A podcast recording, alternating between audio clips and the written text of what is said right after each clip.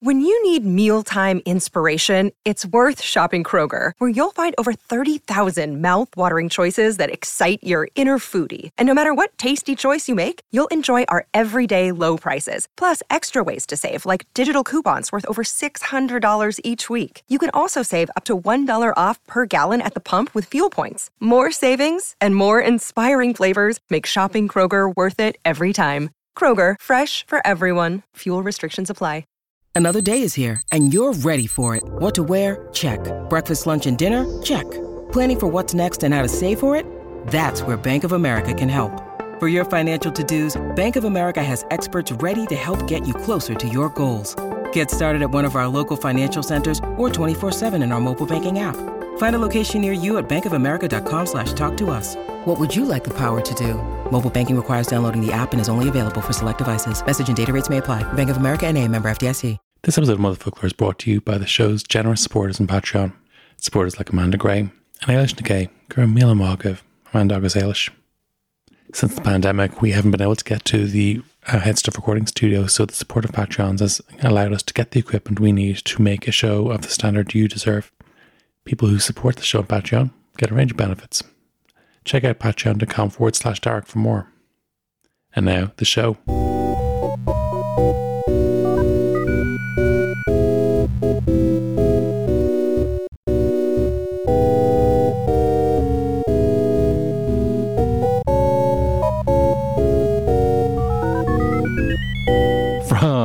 From Head Stuff, from the Head Stuff Podcast Network, welcome to Motherfoclóir, a podcast of words, Irish, Irish words, words from Ireland, and Peumanance.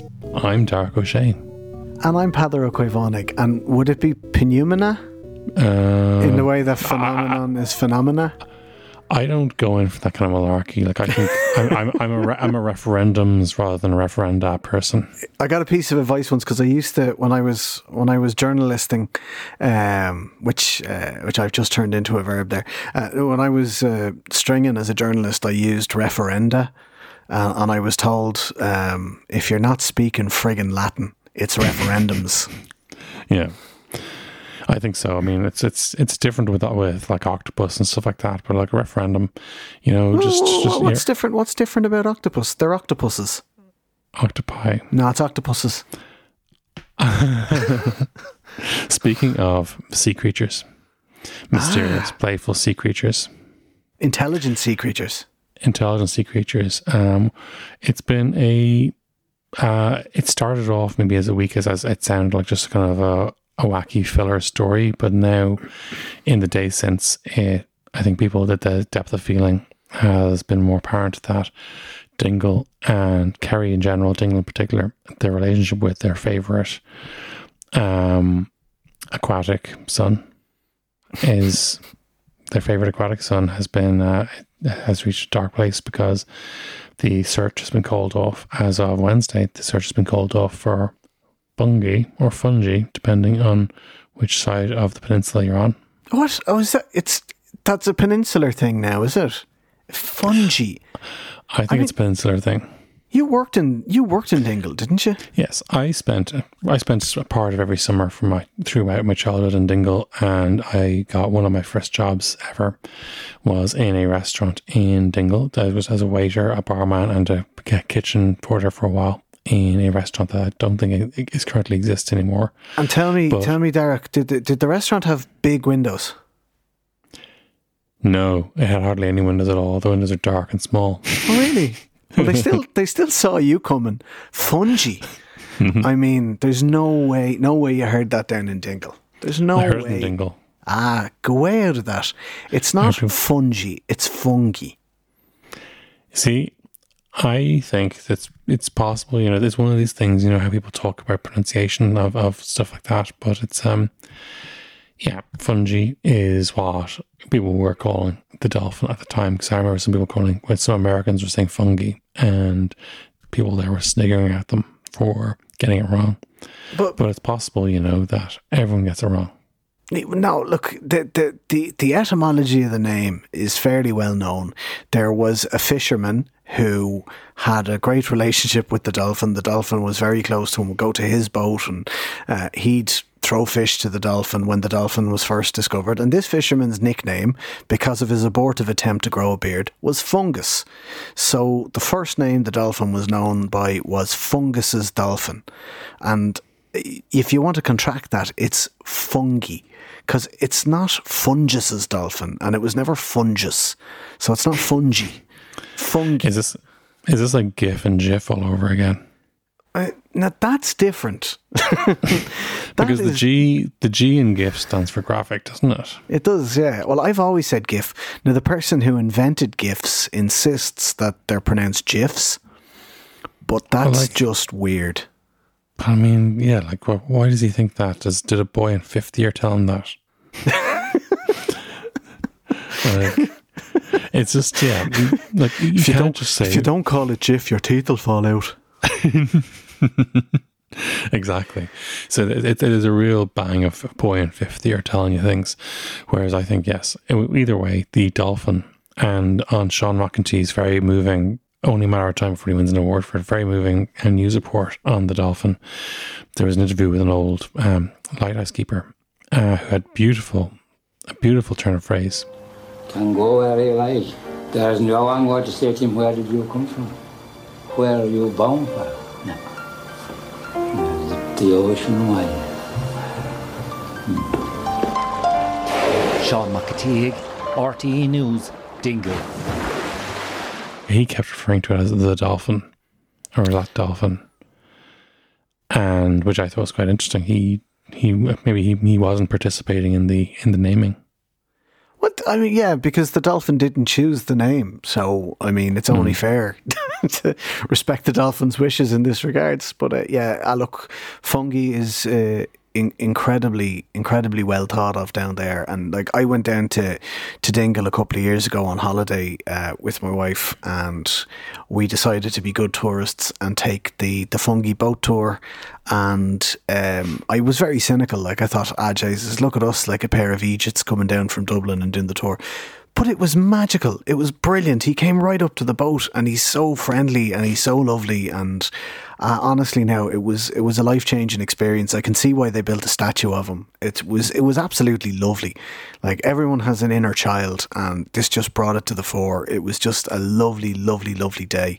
And of course, like like Dingle Bay, like the whole area, like and Dangan uh, and the whole of Corca Dhuibhne is just it's heaven on earth. And really to be is. down there, uh, to be down there and to have a feckin' dolphin uh, coming up and playing with you, it's it's class. It's unreal. So I hope he, I hope he's just sick of the COVID and just um, cocooning or something, and, and comes back in time for the, the tourist season next year. So fingers crossed. I, I hope so too. I think one, of the things that the lighthouse keeper said was, you know, no one's going to ask that dolphin where where he came from or where he's going.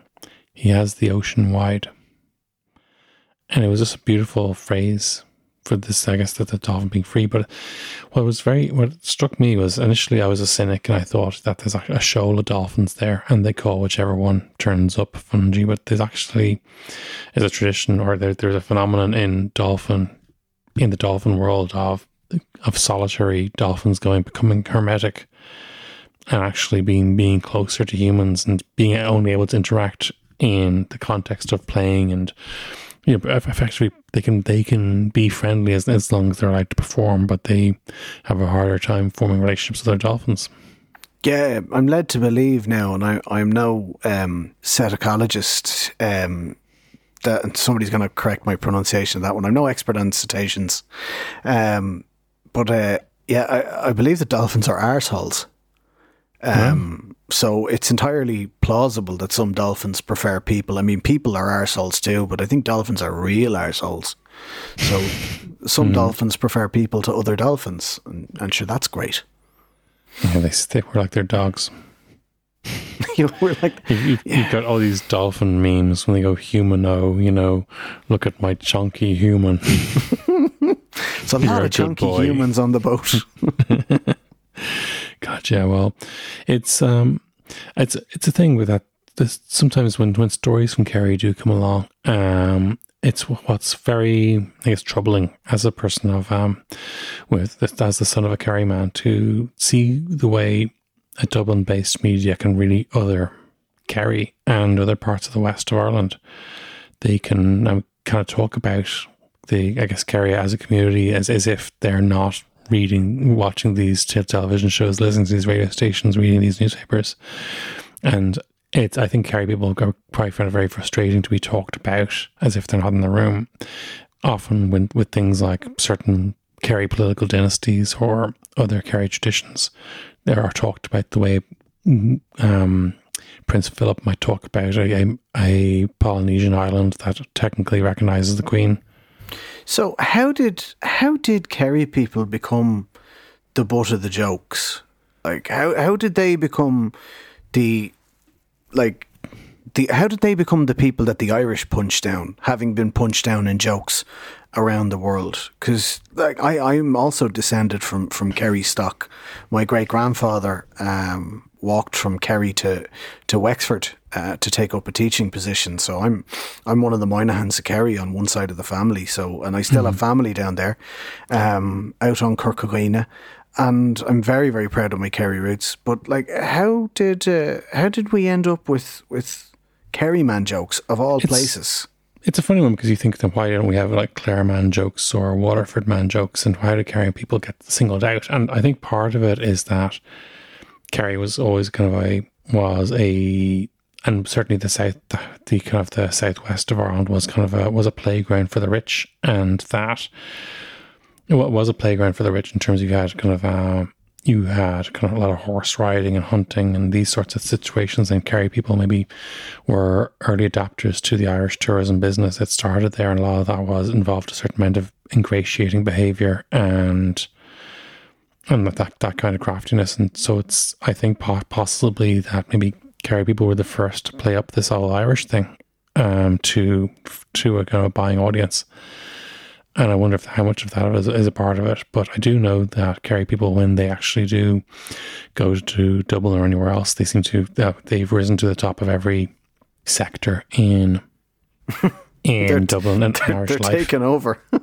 right, it's, and it's it, there's a parallel between uh, the the Scottish paradox is what something they like. Um, someone was saying this: there's so few uh, top European clubs that have had like an English manager, but so many have had a Scottish manager. Uh, mm. When you hmm. compare when you compare that to, I guess when you think that say maybe well England has done fairly well.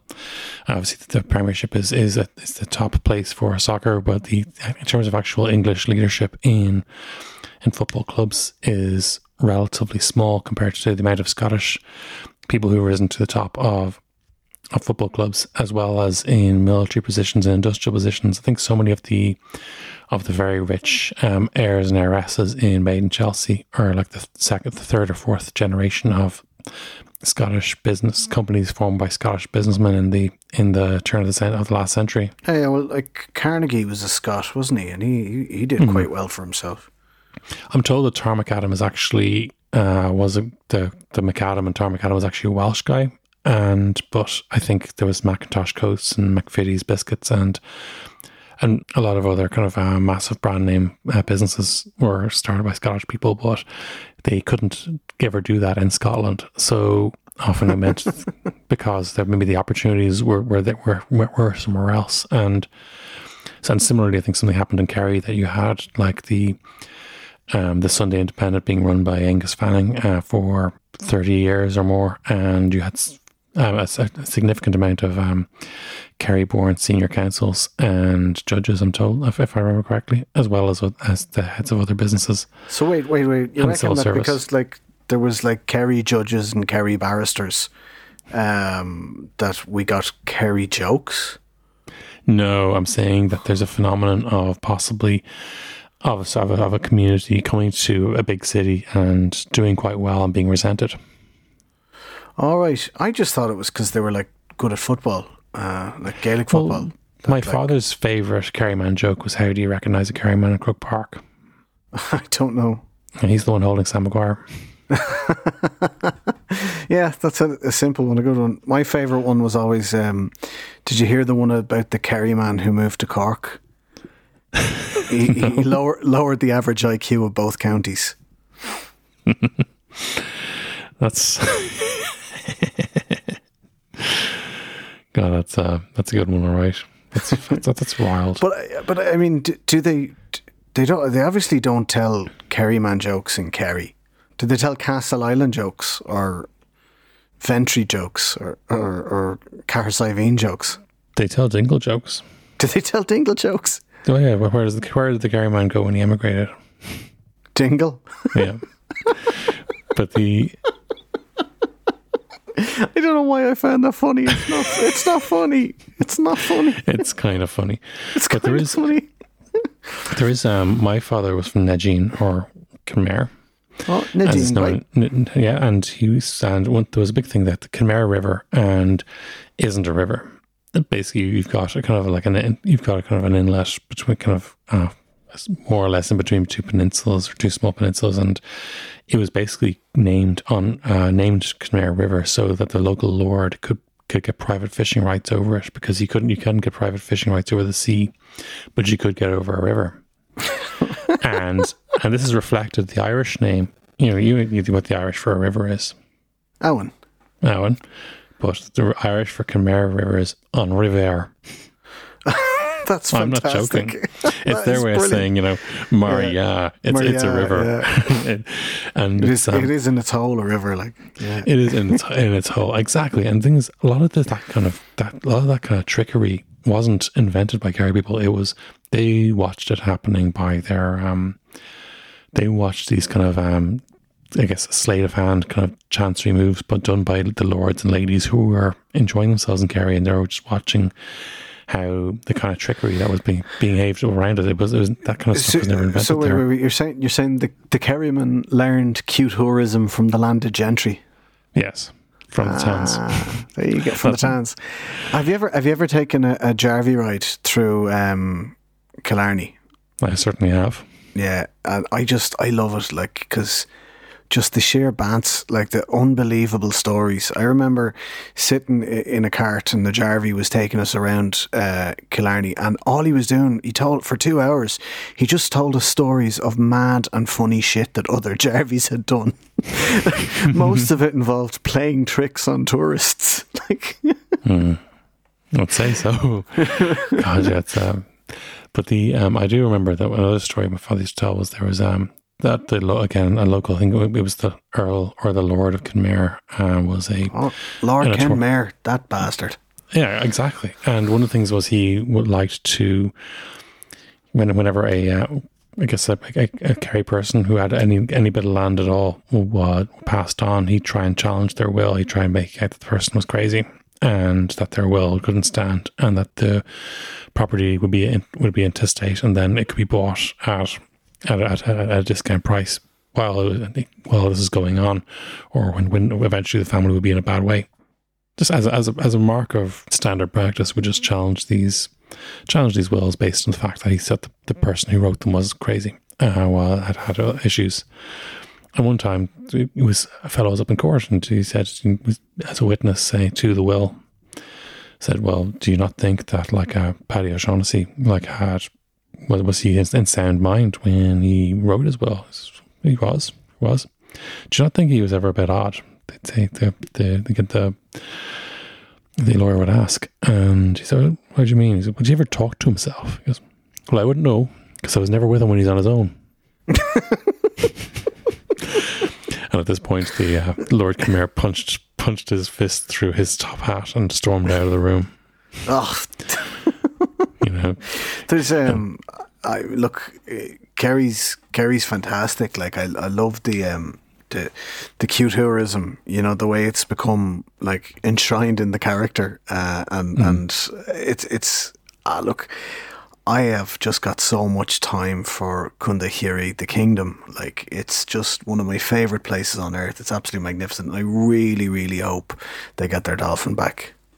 Hmm. I hope so too. What is Dubland? We have to explain what Dubland is. The Dubland podcast is an eternally pregnant woman. I Um, mean, I've been pregnant three times. yeah, but you've been pregnant since I met you. Right, okay. Hanging out with a neurotic middle aged toddler, Mm-hmm. and the way that those two people from very opposing sides of the um, world see the see the world around them. Is that it? I Is think that that's a good it. explanation Yeah, of it? That's a very good explanation. Uh, you can listen on Spotify. You can listen on iTunes. You can listen on the Head Stuff Podcast Network. We're on the Head Stuff Podcast Network. Shove your Dublin podcast up your ear holes. Halloween is approaching. And, you know, we, we often talk about various Irish Halloween traditions and customs.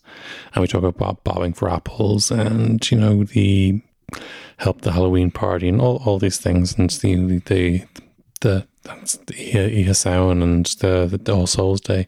But one, one Irish Halloween tradition that doesn't get it mentioned, but a kind of an institution is the Kerryman newspaper has children's ghost stories or children's spooky stories.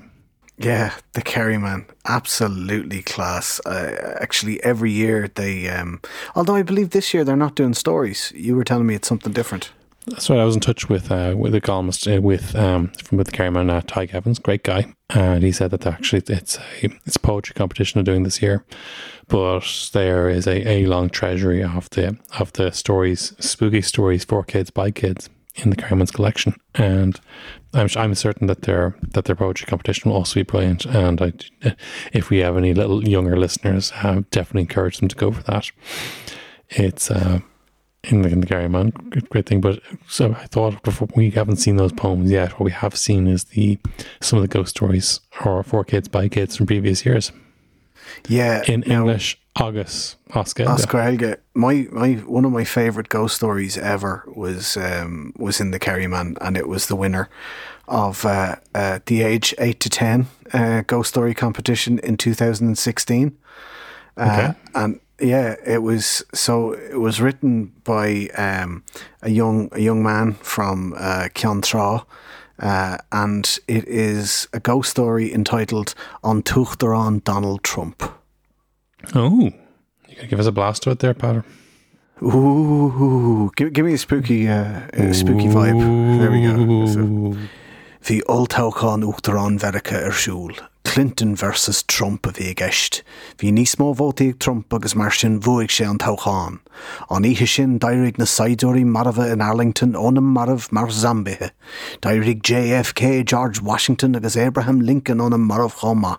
Chúidir chuig an tíag bán mar go raibh Trump ina chola an son. Is steach le go seomra codalta Trump agus nar chanach Trump bíd níor chlééis sé ar na Gardaí. Ní raibh ámeige ar churan na scíle ina chrí téim chrí air.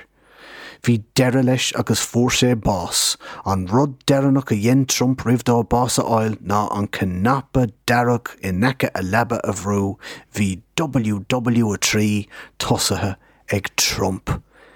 That's a horrific ghost story. A horrific ghost story about how, first of all, bear in mind this was written in advance of the 2016 election, so this was kind of predictive that Trump won the election, and then the dead soldiers in Arlington National Military Cemetery rose up as zombies. JFK, George Washington, and Abraham Lincoln rose from the dead as well. They went into the White House, they burst into Trump's bedroom, and just as he had a heart attack from the fright, he hit the red button and started World War Three. Uh, now the story goes on, uh, and it does feature. Um, Hillary Clinton as a secret vampire. So it is a wild ride. It's absolutely incredible. Uh, the winner of the Kerryman Ghost Story, age 8 to 10, four years ago. And very, very topical. Very topical.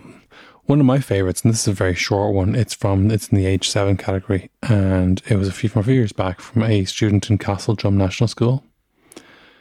Amy walked over. She knocked on the door. It sucked Amy in. Her blood came out. She turned into a zombie. Blood went everywhere. Amy's mum and dad were worried. is that it? That's it. Oh my God, that is bone chilling. Absolutely fantastic work by that, that young student there. Oh my And- goodness, that is just. That's. That's like some M. Night Shyamalan stuff right there. That's incredible. It's the last line is the is the is Oh. the icing on the cake. Oh yeah. I mean that's just oh my god, that's just so real. Ooh. I love ghost stories. I love ghost stories when they give you that chill. Definitely, it's a um, it's it's a great shock to see. Um, but the so uh, do hopefully we can um, we will be um, before Halloween is out, we will be uh, sharing more of the Kerryman uh, ghost stories from Days of Yore on the Irish Forum Motherfoclóir Twitter accounts. And and when, when we hear about the poetry competition come through, I'll certainly like to bring those to attention because it is one of the Halloween traditions that doesn't get mentioned as much as bobbing for apples and finding a stone or a coin in your barmbrack. You know what my favourite story about the Kerry man is? Go tell. It's actually it's not it's not even a story. It's a Micheál Ó Muircheartaigh quote. Oh, Um, yeah, he was um, he was commentating on a match, and, and uh, I'll try and I'll try and give this I'll try and do this justice. And Brian Dooher is down injured, and while he is, I'll tell you a little story. I was in Times Square, New York last week, and I was missing the championship back home. So I approached the newsstand and I said, "I suppose you wouldn't have the Kerry man, would you?" To which the Egyptian behind the counter turned to me and he said, "Do you want the North Kerry edition or the South Kerry edition?" he had both, so I bought both. And Dooher is back on his feet. absolutely brilliant. no, it's um, But segueing from from the Kerry man to to ghost stories in general, um, what are there any ghost stories in your neck of the woods? Well, last year I told a, a story that got some reaction about um, about Sarah Curran's sister, Gert, um, Gertie Curran, uh, Gertrude Curran, and after I shared that ghost story, we got some feedback. Some people saying that you know maybe was my ghost story like ver- verified by Snopes and so forth, and you know they, they they generally aren't. They're they're they're ghost stories. You know, it's um, it's yeah, it's it's probably Rathfarnham's most uh, probably best ghost story because it involves a ghost throwing chamber pots at British soldiers, and it's just great. And That, that's the content we all love to see. It, it is, and it's, it's touching that you know sometimes you do see um, the ghost of old uh, Philpot Curran and his daughter holding hands sometimes in the in the in the half light of an evening in the autumn. But that's Rathfarnham. That's whereas now I have moved to the other side of the city, and what I have is a ghost story from Swords. Ooh, Ooh, now you might think Swords, yes. That's it's that place with the airport. It's uh, like it's Ireland's answer to Staines, Middlesex, and I don't think that at all. Swords is lovely. I think I think Swords is lovely, and I think Swords has many charms. My um, my Is the- is the mother-in-law co- doesn't too is the co- by is the- Swords. Is the cock still open these days? You know, um, I I just think uh, on one level, it I think it's just it's too easy. Naming a pub the cock uh, is it just it creates too many opportunities for lowbrow humor. Like, um, I yes, don't the- know what you're talking about. I'm referring exclusively to the Cock Tavern, that wonderful establishment on the main street of Swords. Get You know, your everyone- mind, get your mind out of the gutter. Lots of lots of people from who who've lived in Swords for years. They're mad for the cock. They love it. Yeah, why wouldn't you be? It's a fine tavern, and certainly it's better than the Wetherspoons across the road. Go on, you have a ghost story. I'm not getting into that. So here is a ghost story from Swords. Some people around this locality believe that the Santry domain is haunted. One legend, legend is told like this. On the main road to Swords, there is an entrance called the Black Gate, which is now closed up. On certain nights, a large black dog, carrying heavy chains, runs under the gate and across the park and disappears through the railing on Santry Avenue. Some people say they've seen this dog and they've heard the rattling of his chains. Other people say that noises can be heard inside the wall of Santry Avenue at night, although nothing can be seen. It is said to be a funeral or dead coach, and if anyone happened to be on the wall at this particular time, they would be thrown off. Ooh, So that's a story. That's a story from Spooky Spooky Swords. that's gas. Um, do we have a sort of a similar one out in Clondalkin where I'm from? There Oh. was, um, yeah, there there was a, um, so there was a, a big house here in in what's currently Corkagh Park. It was a big house called um, Newlands House, um, and it was occupied by uh, Viscount Kilwarden, Lord Kilwarden, as as he was better known, and um, he was a bit of a bollocks, basically. Sorry, Oh. pardon my French. Um, there was uh, during Robert Emmet's rising in 1803. There was a um, there was a, an attempt. There was a plot on the life of Lord Kilwarden. So a man by the name of Colonel John Finlay uh, sent for Lord Kilwarden and pleaded with him not to travel into um, uh, Dublin City. You know, saying please don't. The the rebels are, are going to try and kill you. Um, but Lord Kilwarden decided that you know he uh, he was not going to he was not going to listen uh, to, to, to this sort of nonsense, and he wasn't going to. He certainly wasn't going to be cowed by a bunch of common rebels. So he decided to get into his coach and four and go into Dublin as usual. Uh, proceeded as intended, accompanied by his daughter Elizabeth and his nephew, the Reverend Richard, the Reverend Richard Wolfe.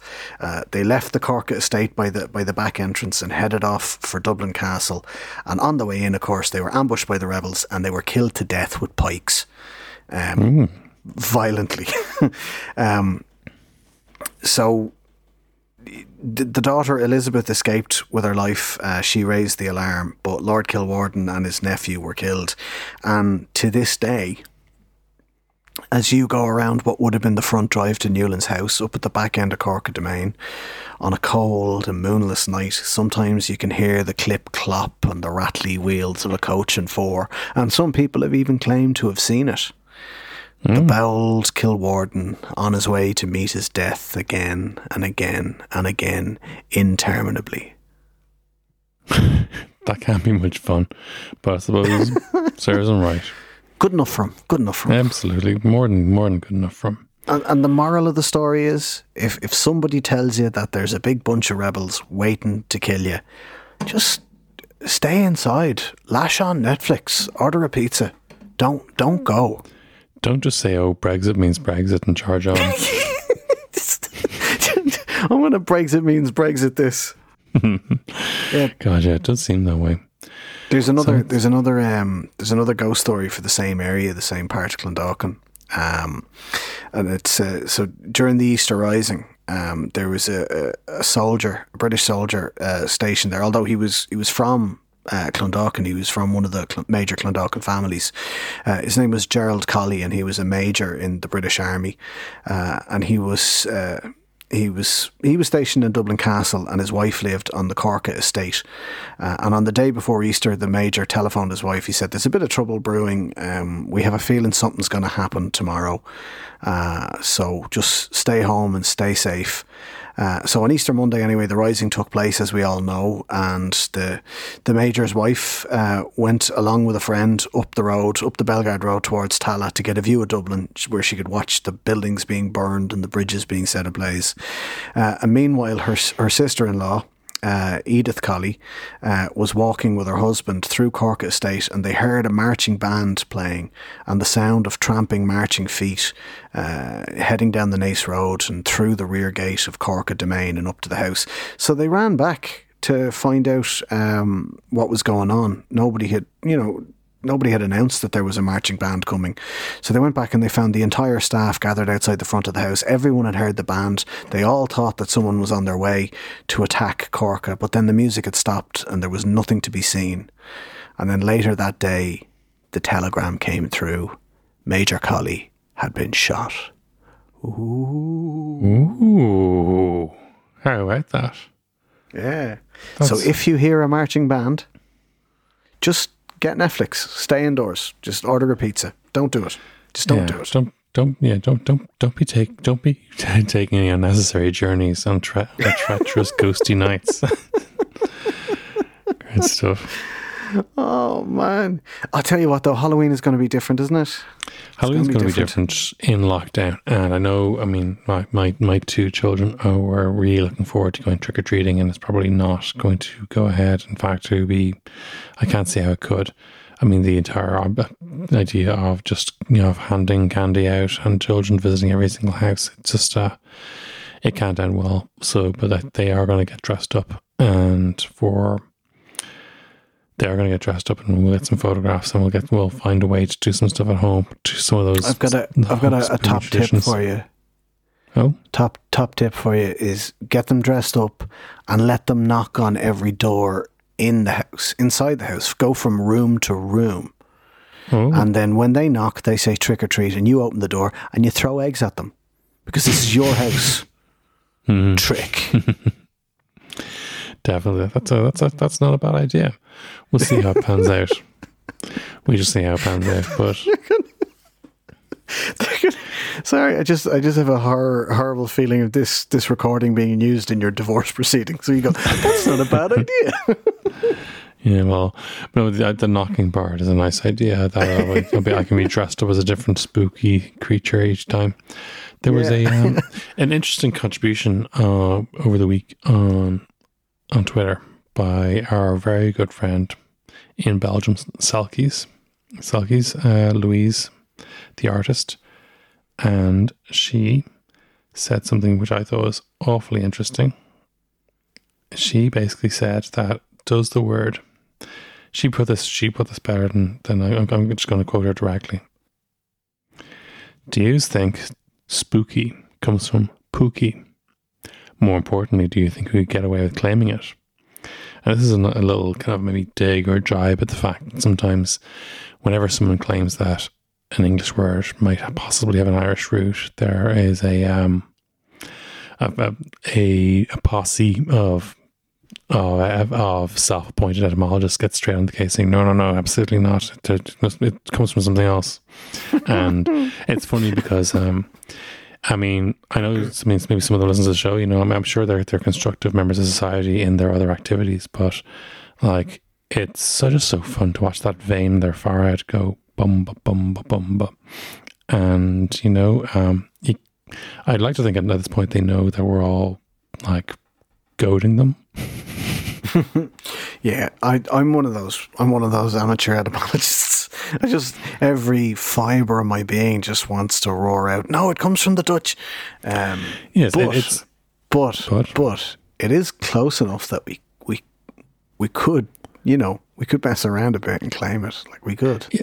I think it's it's funny because I think it, yeah, generally speaking, like so with with Irish words and their English equivalents, there's um there's there's there's so many things. You, don't always get that that a trail I suppose where, where and there's always a chance it could have come from Scottish or one of the other kind of um Celtic Gaelic languages. And but around Halloween as you get you you will get the Celtic Druids um Celtic feminist witch druids invented Halloween in their matriarchal um, paradise and it's just very very funny kind of watching uh, some of the academics get get hot under the collar about this because I'm I'm sure no one believes it. I think I mean Ireland has long-standing Halloween traditions that that probably did exist in different parts of Europe. They lasted longer here, and we were very conscious that they were they were big in Ireland. They were big in Ah, Ireland in a way that hold on, pardon? hold on. I'm gonna I'm gonna have to interrupt you there, right? Go okay. on. Right, so trick or treating may be Yeah. an Irish tradition, and we certainly passed it off to our immigrant populations who brought it to the States, and it's come back in its very Americanized form. So Yeah. it's unrecognizable from what it used to be. But, but I will submit, my learned friend, Exhibit A, the bonfire. The bonfire is probably a Halloween tradition unchanged in Ireland for many centuries.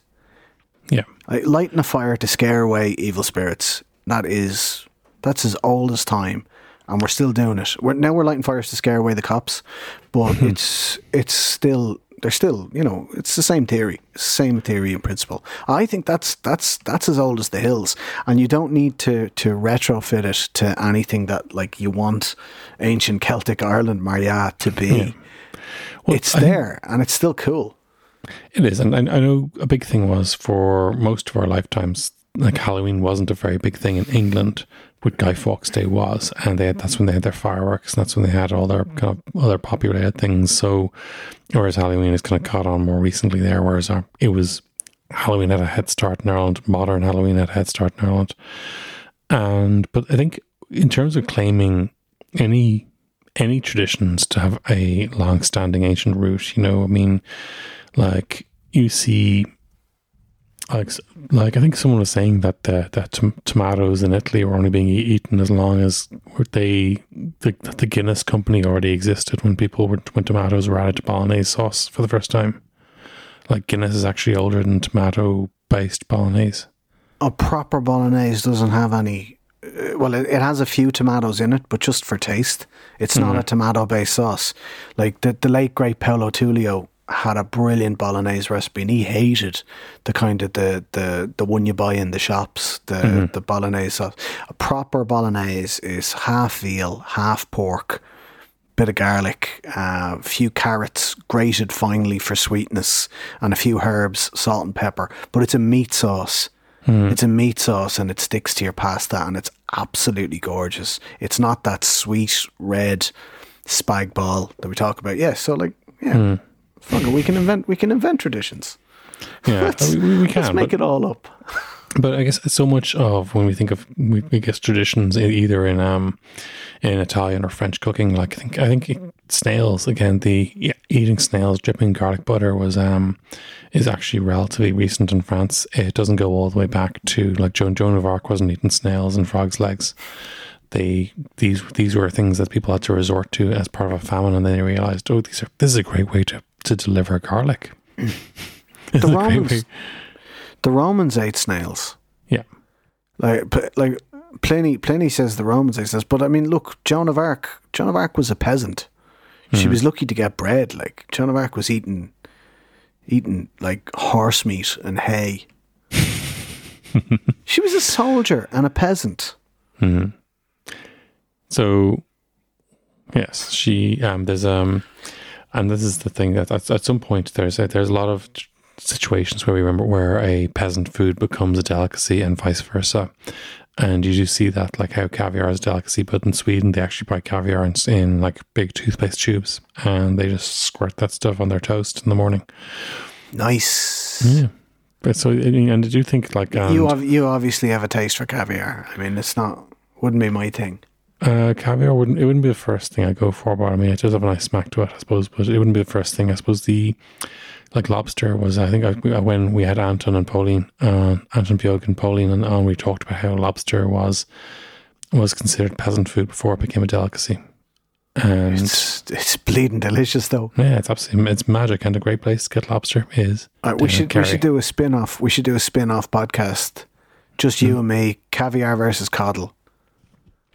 Well, you know what we should do, and what I'm thinking of uh, is um, we were talking. I was talking about barmbrack um this week on the internet, and someone suggested one of our one of our listeners suggested a bread and butter pudding made of barmbrack. All right, yeah, I'd eat that. I'd I'm eat gonna that. I'm I'm gonna make that. did you did you have barmbrack when when when you were growing up? Oh, go every year. Uh, and what did you have in it? Was it only the ring, or was there all sorts of? Only the ring. Although my mom did want to, but the thing is, there was like keep the button and the thimble and stuff. Like the the view is those were those some some of the things were gendered uh, unnecessary. Like what happens if a boy gets the thimble or a girl gets the button. I, I, I don't know. What did the thimble and the button But mean? basically, a thimble means that the the girl who got the thimble would be doomed to the hard work of a spinster. And if a boy got a button, it meant he was um, going to have the vain life of a bachelor. Jesus, button- yeah. The button was a- vanity, It's a bit patriarchal, isn't it? and whereas yeah, and, and then there was um, and then there was a stick for being lame, and there was a stone for being poor, and a coin for being rich, and I think there was a cloth as well. Hang on, was was there any feckin' bread in this yoke at all? How much? is- how much can you possibly bake into one loaf of barmbrack? This, but this is back in the days we had like ten or eleven kids. Like nowadays, it's it's, it's ring, ring or bust. Ring or bust? Yeah, That's going to be your the brand of your barmbrack. and like yeah, what, what if say the the baker or like one of their earrings falls in when they're making a bracket? And someone goes, "Oh, I got an earring." What does that mean? You know, does it mean like I'm going to be a punk? Yeah, And- it's it's traditional. Yeah, you're gonna you're gonna lose an ear in an agricultural accident. God, yeah, that's if you get a little um, if you get a little uh like horseshoe representing a smith, that means you're going to get cancelled. Yeah, I yeah, yeah, topical. yeah. or something else. What do you think should go in a modern brack? do let us know and do send us a voice note because we are pre- preparing a, a mailbag episode, um, which we, we would like to bring out before the end of the year. But rather than us just reading out your emails, we would love to get some voice notes. Our phone number is in the in the show notes here. We would love to play them and discuss them on. We'd like to hear your voice. We got such a huge, lovely touching response to our Peg series episode, especially the montage at the end when listeners contributed their own thoughts about Peg.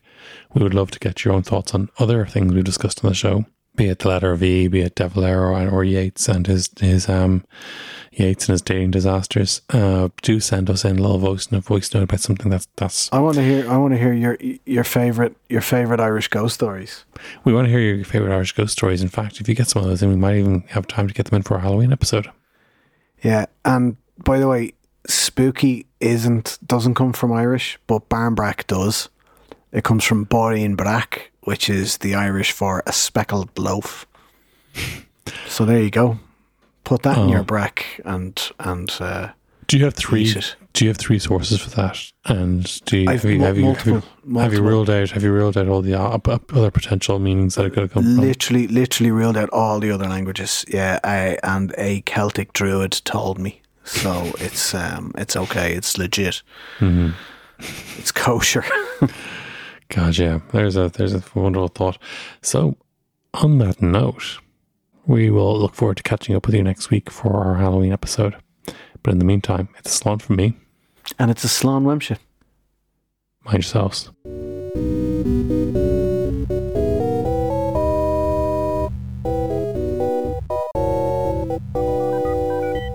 Hey, thanks a million for listening to today's show. We just want to say thanks a million to Brian for producing and to Kirsten Shiel for the amazing artwork. Motherfoclóir is a product of the Head Stuff Podcast Network and comes out every Friday. You can get your feedback to us uh, at motherfocloir at headstuff.org or don't forget to send us a special Halloween voice note eh, to the WhatsApp number in the show notes. We'd love to hear from you in advance of Oíche Shamhna. So we got a response from a listener in respect of our recent episode, Nothing Rhymes a Month. Almost, almost nothing. almost nothing rhymes a month. And yes, a listener noted that Ju- that Pat and I were speaking about the Monster Mash in the context of works of art that describe their own making. And I mentioned I'd seen this word written down, but I never actually heard it in spoken conversation. And Ante decided to pop in with his two cents. Hi, Darach. Uh, so regarding the word, it's poioumenon, and I guess that in English would be poioumenon, like phenomenon. And the word means that which is being made, that which makes itself, or that what uh, that what is making something for itself. And just just so we don't have to take Ante's word for it, Nicholas also got in touch to uh, confirm the pronunciation of this word. Piumenon. Piumenon. Da da da da da. Pumanon. Thank you very much, Dante and Nicholas, for getting in touch. Uh, we really appreciate it. Uh, our listeners are the absolute heartbeat of the show. I, I reckon Piumenon is probably my favourite type of existentialist postmodernism. Yes.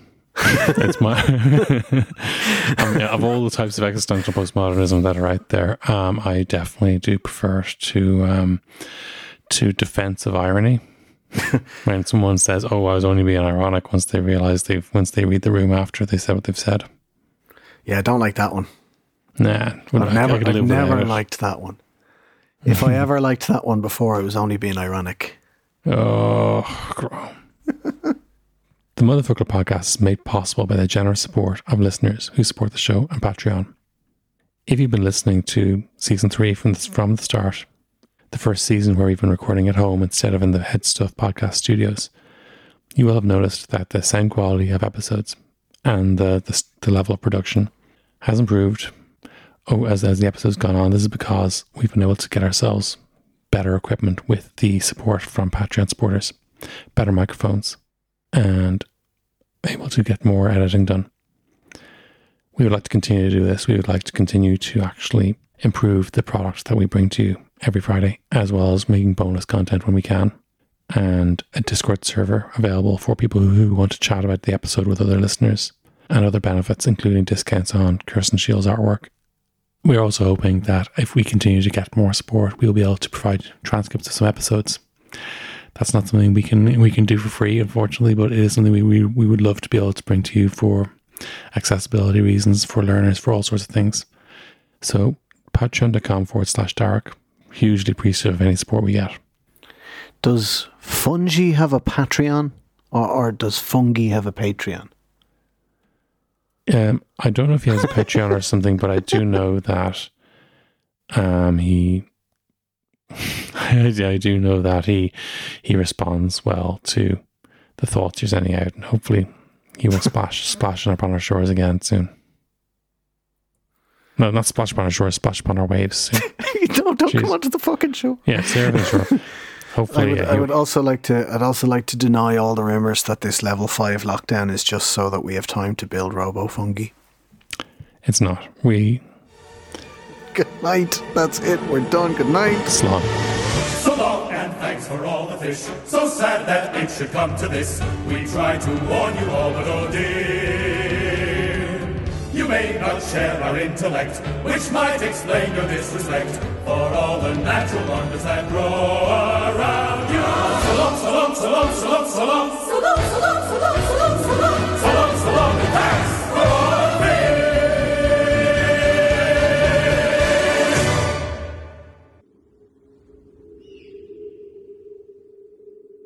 This has been a production of the Headstuff Podcast Network. Uh, I'll do what I do, and then you listen to that, and then do the Patreon thing.